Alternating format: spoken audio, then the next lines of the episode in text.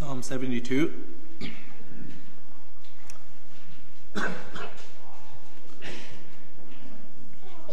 We- We'll read a whole psalm. Yeah, we'll be focusing on the, the first verse, probably uh,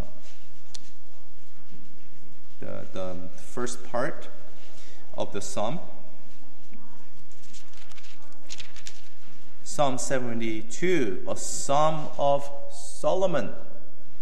Give the king your judgments, O God, and your righteousness to the king's son. He will judge your people with righteousness and your poor with justice.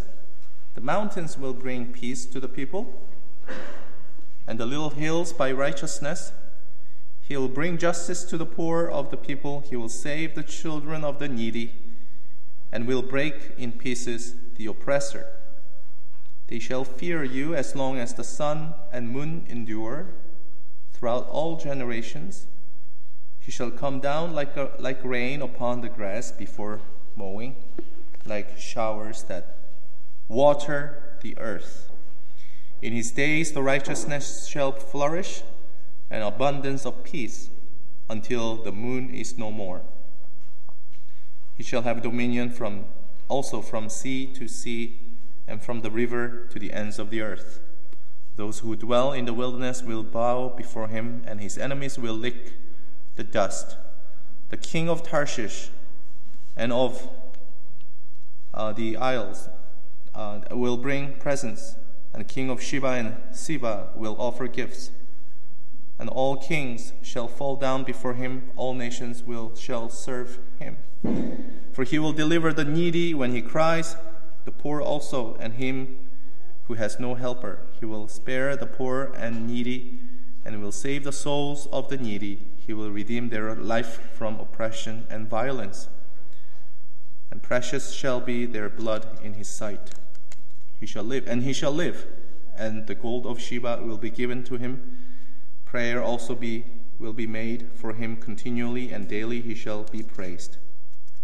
There will be an abundance of grain in the earth on the top of the mountains. Its fruit shall wave like a Lebanon, and those of the city shall flourish like grass of the earth. His name shall endure forever, his name shall continue as long as the sun, and men shall bless in him, be blessed in him, and all nations shall call him blessed. Blessed be the Lord God, the God of Israel, who only does wondrous things and blessed be his glorious name forever, and let the whole earth be filled with his glory. Amen and amen. The prayers of David, the son of Jesse, are ended. Beloved in the Lord, Psalms, uh, there are many Psalms, 150 in total, written by many different human authors authors from different time.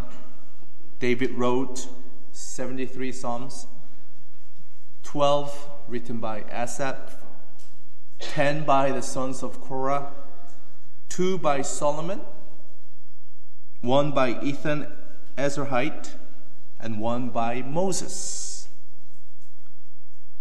Psalm 90 was written by Moses, famous verses from Psalm 90 A thousand years in your sight are like yesterday when it is past.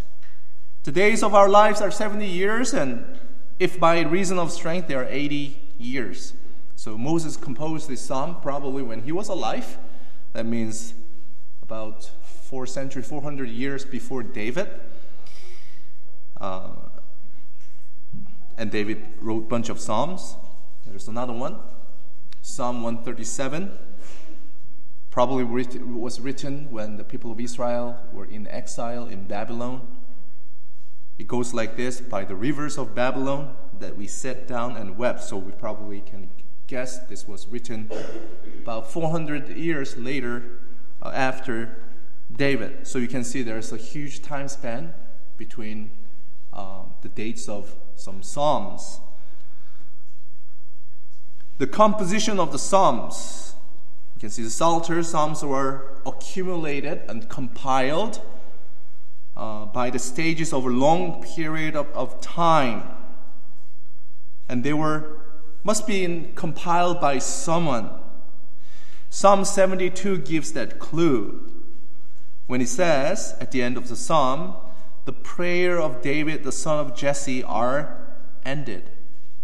And then you can notice at the end of the psalm, uh, the prayer of the, uh, David, son of Jesse, Jesse, are ended. And then after, you, you go to Psalm 73. But between, you, you notice the title, uh, there's a mark, book 3. The Psalms are divided into five parts or sections. Book 1, Psalm 1 to 41, probably arranged by David. Probably was arranged by David. And book 2, 42 to 72, 42, um, famous psalm, like a thirsty deer looking for um, water, and Psalm 72, which we read, is a book number 2. Uh, and then many people believe that book number 2 was also arranged by David. That's why book number 1, book number 2 have many, mostly are David's Psalms. And it goes on. Book number three, four, five. Book three was probably organized, some people say, by Hezekiah or Josiah, uh, who brought the reformation of worship. Now, one certain thing about these Psalms is that these Psalms are not compiled in chronological order. As I said, a good uh, example is a Psalm of Moses, Psalm of Moses that comes later, Psalm 90, it doesn't come as, as a Psalm 1 because Mo, just because Moses lived earlier than David. No. Another good example is the Psalm that we just read, Psalm 72. The last prayer of David, it says. But the interesting thing is, another Psalm of David appears later too. So you can see whoever compiled the Psalms compiled in a thematic way, not in a chronological order. So here's the theme and points of the sermon. Give the king your judgment, O God. That is the theme of the psalm. That is what triggered this. This is the main petition of the psalm. And we're going to study, we're going to see by asking a question who is this king that the psalm is talking about? Second, what is this king supposed to do? And third, how was this task, the, the king's task, was accomplished, and there are blessings if the king does things faithfully, and there's blessings to the nation and the king, and how was that accomplished? So, it's very simple. The psalm is very simple. There's three parts. First, the theme petition, verse 1. Give the king your judgment, O God, and your righteousness to the king's son. And then after that, there are many of many things that are mentioned about what is king going to do, and also what are the consequences if the king does what he's supposed to do. And then at the end, there's a doxology, there's a uh, there's a prayer, there's a praise blessed be the Lord, that in, ends with doxology. So it has a very simple structure. Give the king your judgment, O God, and then all those good things will happen to the king and to the people and to the nation. Now, first, if you look at uh, the verse 1, and above verse 1, you see there's a little title there. It says a Psalm of Solomon. And later it raises our eyebrows because at the end of Psalm, it also says the prayer of David. The question is which one is it? Who wrote this psalm? Is it Psalm of David or is it Psalm of Solomon? This is, seems to be a little trivial question, but this becomes important as we try to understand the question who is this king in verse 1 and all other verses. Give the king, the king, your judgment, O God, and your righteousness to the king's son. So there are two figures, if you want to call it that way. There's a king as a king's son. Who is this king? And who is this king's son? Well, king's son is probably obvious. it's Solomon, right? It's David, possibly. Uh, potential authors are David and Solomon, and king's son is Solomon. David was not king's son, his father was not king. So perhaps we might be tempted to say the king in the first line, in verse 1, is David. Give the judgment to the king, O God. And the king's son, we probably think, is a Solomon. However, the answer is both the king and the king's son in verse 1, they refer to the same person, the King Solomon. Let me explain this way. The last line, it says, The prayers of David, the son of Jesse, are ended. Which means, which means this probably was one of the last prayers of David, probably, probably the last one. David is, is he's on his deathbed. Before he dies, he's praying for the next king, the king, his son Solomon. Not Adonijah, who rebelled against the kingdom, king, Solomon. You can imagine Solomon and perhaps his mother were with David, and Solomon was, he heard the prayers of David, and later he wrote them down in its current uh, poetic form. And also doesn't make sense if, if David prays for him. He's about to die, and he says, Give the king, give me, O God, the judgment that I can rule better. No, that's, that doesn't make sense. Rather, it makes more sense to pray that the Lord give his judgment to the next king, the king, his son. So the answer of the question, who is the king, who is this king in Psalm 72, is, is a Solomon. There you go, we have answered. So we can go to the second point. Actually, no, there's something more that has to be said. However, I'll talk about this more extensively in the third point. You see, all these good things that are mentioned the nation will prosper, the mountains will uh, bring uh, justice, and so on all those good things that David desired for the kingdom, yes, indeed was fulfilled in Solomon's time, but not in a full sense. This prayer, this petition was fulfilled in a full scale by the great son of David, Psalm 110, Jesus Christ. So we can say, yes, in a uh, in the original context, this was definitely this was about Solomon, yes, but in the broad redemptive perspective, redemptive historical perspective, this prayer is also about the great son of David, Jesus Christ. So the king in the king in Psalm 72 again is first about is about King Solomon, yet it is also about the messianic king. Why is that? Why why I mean why give the king your judgment, O God? That is the main petition. Why was that necessary for David to pray for God's judgment? Well, the reason is in the Old Testament, kings were a very important figure. They were anointed. I mean, just like any other kings, but more so in the Old Testament time, the kings governed the whole community. In the Old Testament, not just the community, but God's people. Depending on how kings led the people, God's blessings would flow through him to the people or God's chastisement or punishment came to the people. Good kings like David, Hezekiah, Josiah, the Lord blessed them. Even David, at the end, he, he did something, he censored, he counted the number of people, and then the Lord was angry with him. So, depending how the kings do, like evil kings Ahab, there was no rain for three years. So, no wonder why David, on his last day, prayed for Solomon, since Solomon is going to be the next king. His office is critical for the well being of God's people. Isn't it somewhat true today? Now, we are not living in the same uh, time as people in the Old Testament. Even, but even today, uh, kings, we don't have kings, we have a queen, or presidents, or prime ministers.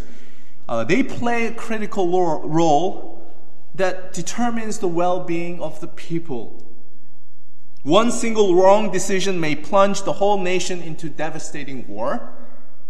One single good decision can make whole nation prosper.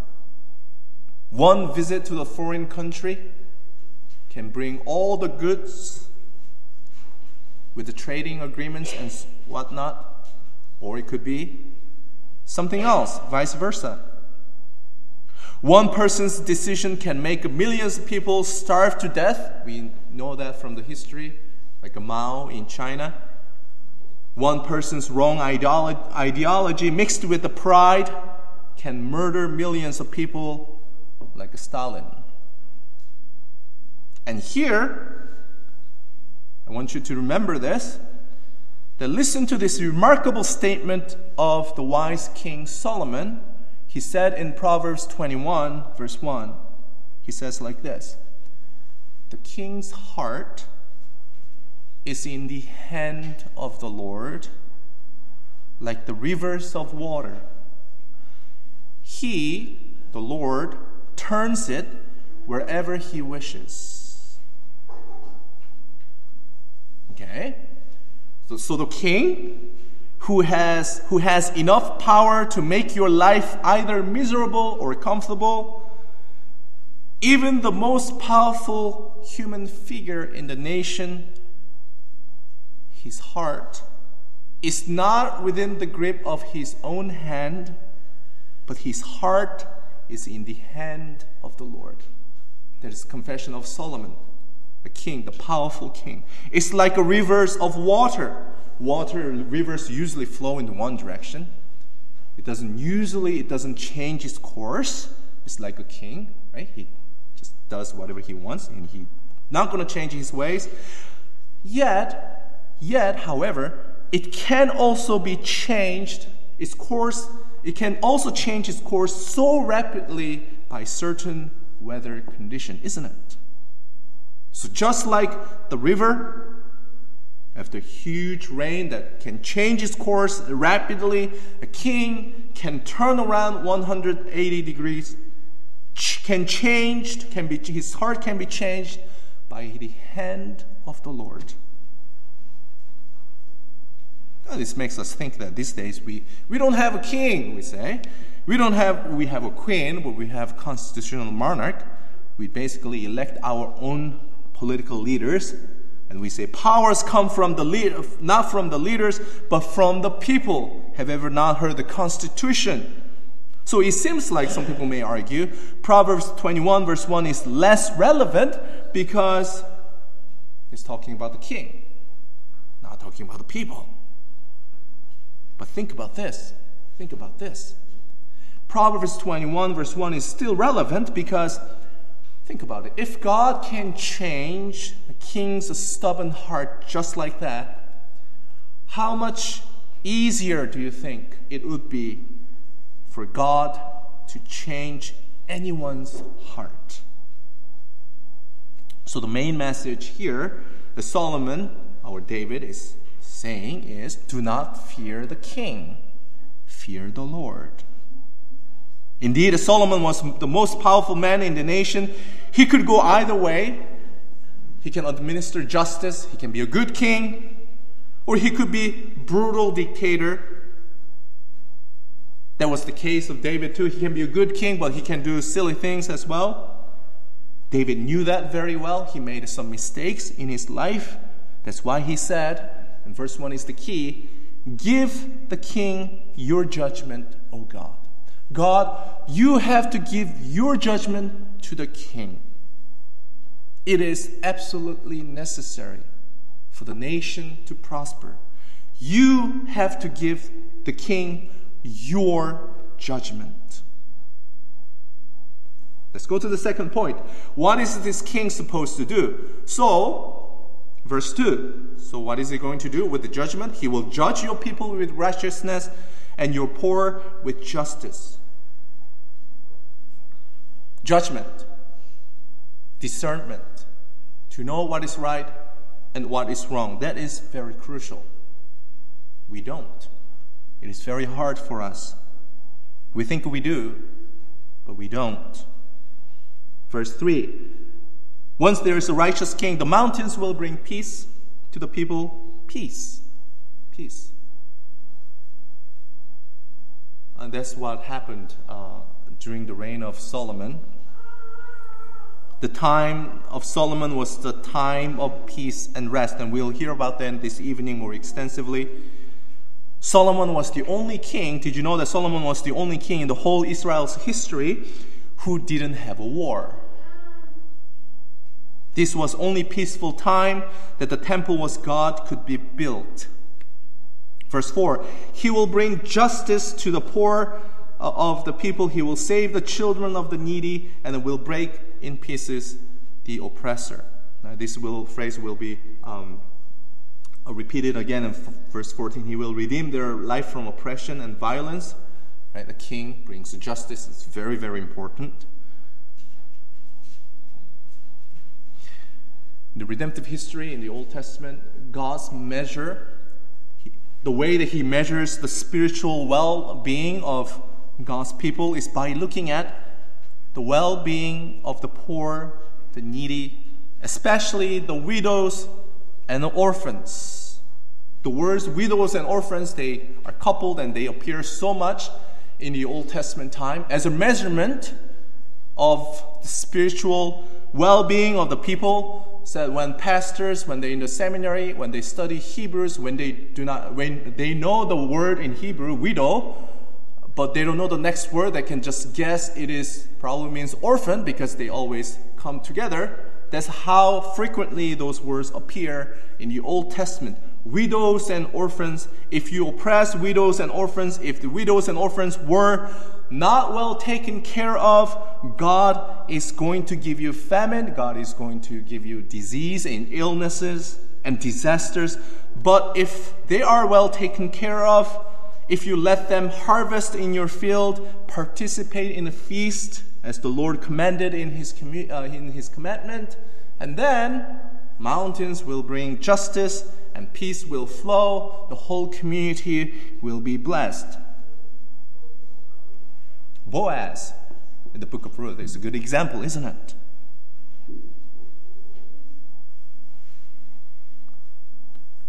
Depending on how the leader does, the whole community, community can prosper, flourish, or be punished. It applies in the household, isn't it? depending on the, how the head of the house leads the whole family. Is the head of the house um, following God's commandment? Does he have a zeal to lead the family to worship? Is he willing to encourage the members of the family to devote themselves, spend their time in devotion? or not? Does he love the Lord with all their all his strength? Well, the spiritual well-being of the house depends on the leader of the house as well. Well, it's the same. Uh, we can learn a good lesson in a congregational life as well. The principle is equally applied those who are helpless, those who are marginalized, those who need help, are they taken care of? Well taken care of within the congregation? Or are they being harassed or marginalized or even kicked out of the congregation? This makes the work of the elders and deacons very crucial. Are they willing to gather the congregation for the well being of the people, or are they willing to just kick them out, even let them go? Well, it's not only it not, it not only involves with the works of the deacons, but the whole congregation is involved in this ministry. Verse 5, we see the good consequences if you have a good king, if the king does all these good things, godly things, and they shall fear the king, everyone will welcome him, love him, just like the people would uh, love to see a good rain upon their fields. Verse 7 there will be righteousness and abundance of peace. Again, peace. Verse 8 He shall have dominion, and his enemies at the same time will lick the dust. They have nothing to do.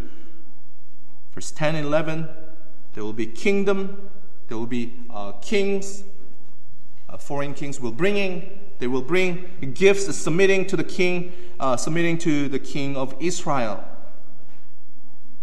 So, Psalm 72 David wishes that this kingdom to flourish. And, again, I emphasize this principle king has to be faithful to the God's commandment. The nation will flourish. If not, the nation will suffer. Now, did David's desire come true? Uh, yes, it did. It did. So, this new king, Solomon, he brought justice.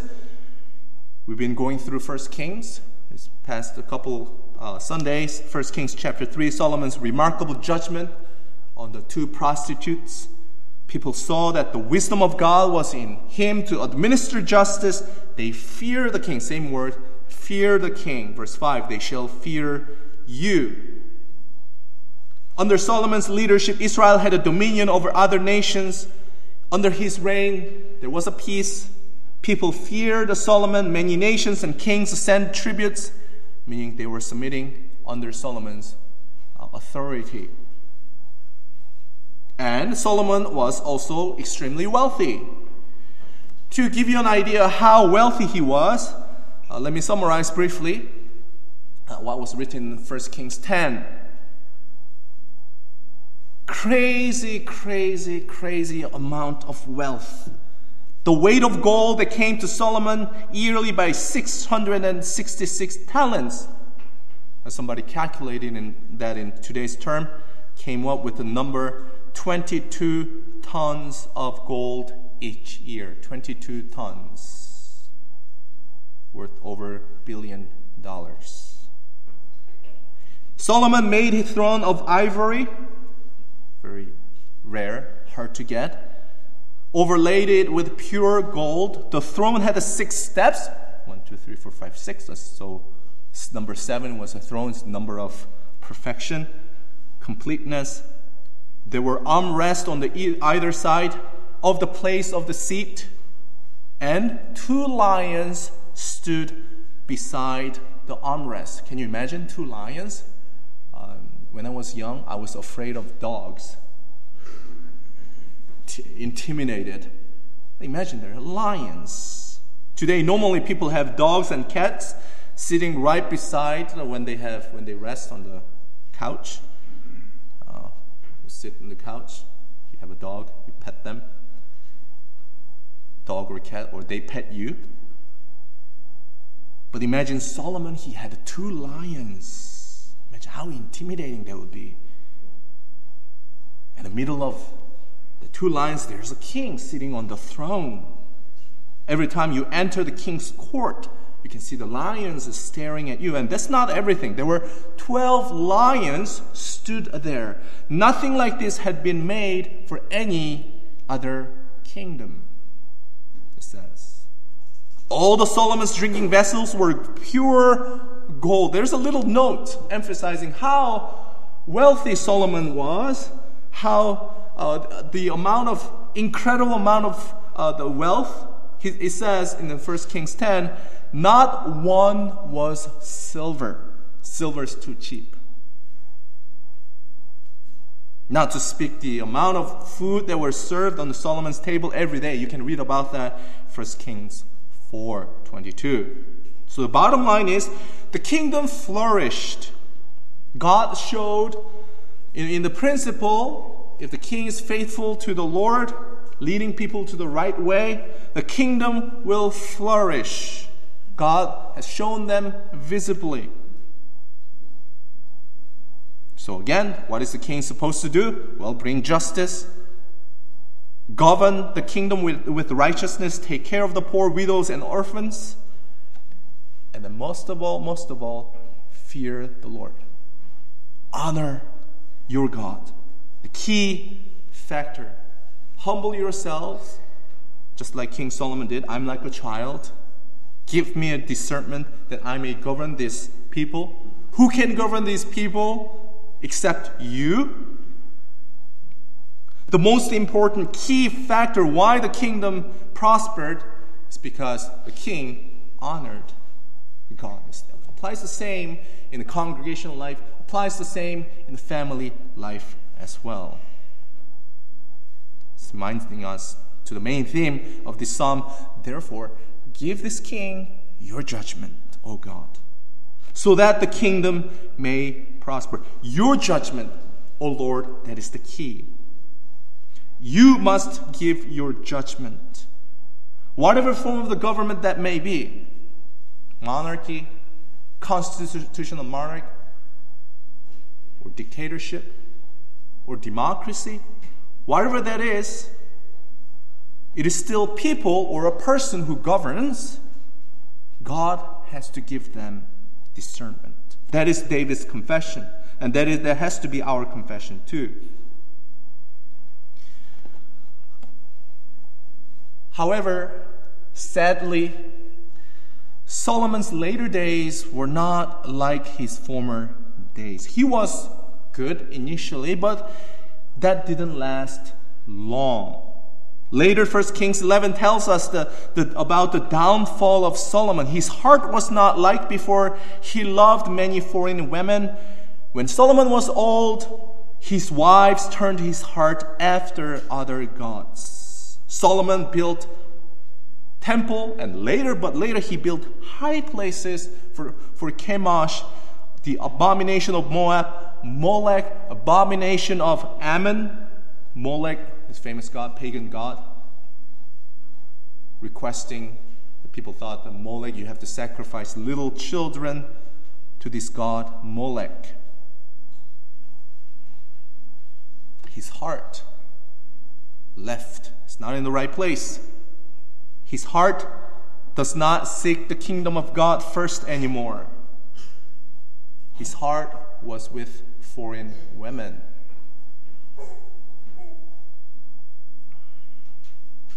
And then the consequences are very devastating. Well, at least Solomon built a temple of God. He was known for uh, building projects. But there were also some problems with his building projects. According to 1 Kings 12, this enormous, gigantic building project required so much human resource and resources. 1 Kings 12, verse 4, there, there are some complaints from the people saying, Your father made our yoke heavy. Now, therefore, lighten the burdensome service of your father and his heavy yoke which, is, which he put on us, and we will serve you. That's the, uh, that's the, that's the uh, beginning of the Jeroboam's rebellion.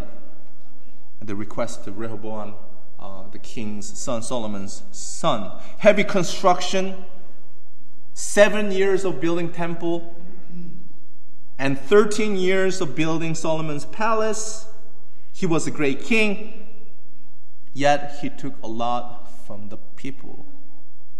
He was a great king, but to some people, he was a brutal dictator. The people wanted to relief from the heavy taxation and forced labor.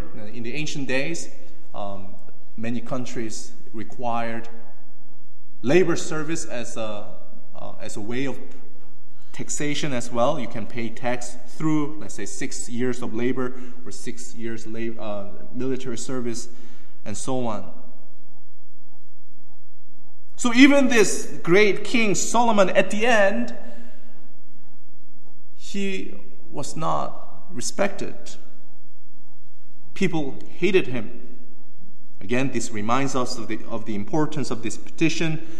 Give the king your judgment. If you draw away your judgment, your wisdom from the king, even the greatest king on the earth is Solomon, people will not fear him.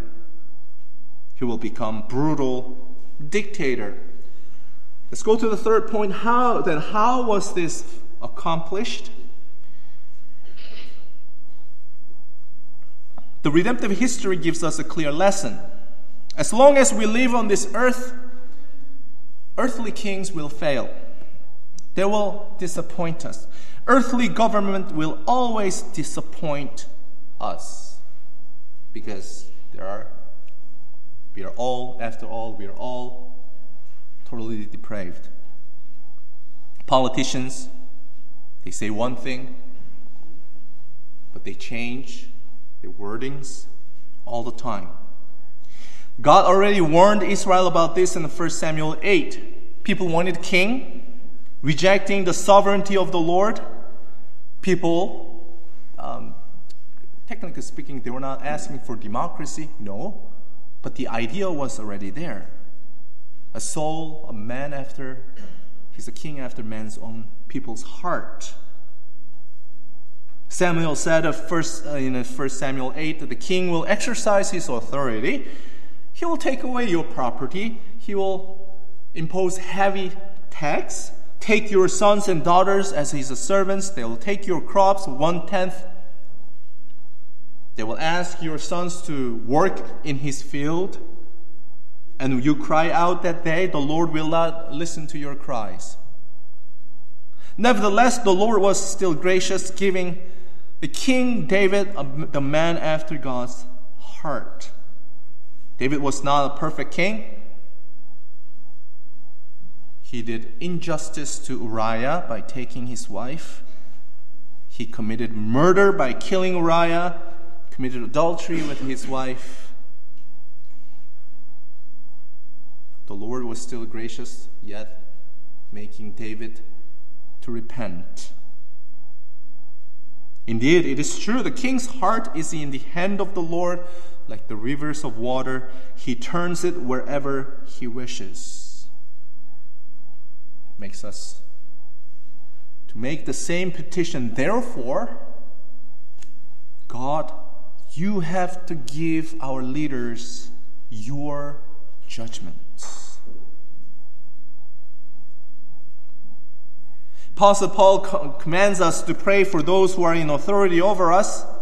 The same line, he says, I exhort first of all that supplications, prayers, and intercessions, and giving of thanks to be made for all men, for kings, and all who are in authority, that we may lead a quiet and peaceful life in all God. Again, peace. Peace. Strive for peace.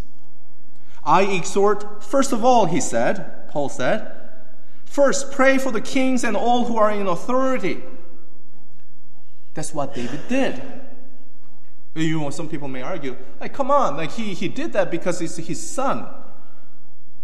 He did that because Solomon is about to be king. Yet, if you read carefully for, throughout First Samuel, you see, David always had this idea that kings are anointed by God, therefore, he dared not to harm a king. Rather, he respect the king. Remember, David, although Saul wanted to kill him, David always, always respected him, treated him with the honor, my Lord, David refused to retaliate Saul. David didn't even dare to do so because he was the Lord's anointed. And he even killed the Amalekites who claimed to kill Solomon, sorry, the Saul and David in 2 Samuel chapter 1. So how are all these, these, one, these wonderful things accomplished on this earth? I would say by petition. Verse 1 is the key. Acknowledge that king's heart is in the hands of the Lord. Therefore, we ought to pray earnestly to the Lord. Give the king, the leaders, your judgment, O God. Before, before uh, you go to the protest, before, I mean, It is not biblical to raise a flag that says F. Trudeau. It is not. According to the Bible, you still have to respect the authorities. You can protest peacefully, strive for peace, yes. And before you do that, you make a petition. Give the king your judgment, O God. That must come first. Acknowledge that king's heart is in the hand of the Lord. That's what the Lord wants us to do. Acknowledge him. So this petition was partially fulfilled in Solomon. All these good things in Psalm 72 were partially fulfilled in Solomon. However, as I said, the earthly kings, even King Solomon, disappointed us, makes us to look forward to the kingdom of God in full scale. Because this psalm is fulfilled in fullness only in the reign of King Jesus Christ. The true peace that the mountains will bring, the true justice to the poor, true salvation of the children of the needy, liberation of those who are being oppressed. All those things are fulfilled in Christ alone in full scale. Luke chapter 4 16, Christ said that the Father sent him to proclaim good news to the poor and liberty to the captives. Christ emphasized care for the oppressed, especially the orphans and widows, the marginalized like lepers, prostitutes, and tax collectors. He encouraged his people to take care of the marginalized ones by saying, Inasmuch as you did to this one of the least of these my brethren, you did it to me. Indeed, Christ he said, Someone greater than Solomon is here. He's talking about himself. He, brought, he brings the full fulfillment of justice and righteousness. So, whenever we are disappointed by the politicians, some politicians are good, but as we learned, it doesn't last forever. We can be disappointed yet it's supposed to draw our attention to the kingdom of God. Acknowledge the Lord is the King. If you go back to Psalm 72, it's too bad I'm not able to go through all the verses, but I'm going to pick on the main theme. The one really nice expression in verse 5 and verse 7 they shall fear you as long as the sun and moon endure. Now we go to 7. In his days the righteous shall flourish and abundance of peace until the moon is no more. sun, moon, and again, verse 7 moon. Sun and moon will be on the sky, on heaven, as long as the humanity exists. So the main point of these verses are is the Lord is he's going to bless the king as long as the sun and the moon, so to speak, endure, which means for a very long time. There will be peace and people will fear the king as long as the sun and moon are hanging on heaven. Longevity.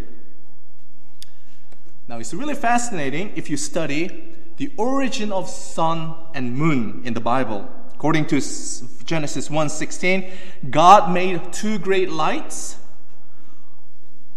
And, and literally, and then our Bible translation does a good job, the great light to rule the day, to rule, to govern the day, to take care of the day, and the lesser light to rule the night. The great light, of course, is the sun. Lesser light is the moon. God saw that it was good. Evening, morning, fourth day. Now, wait a minute.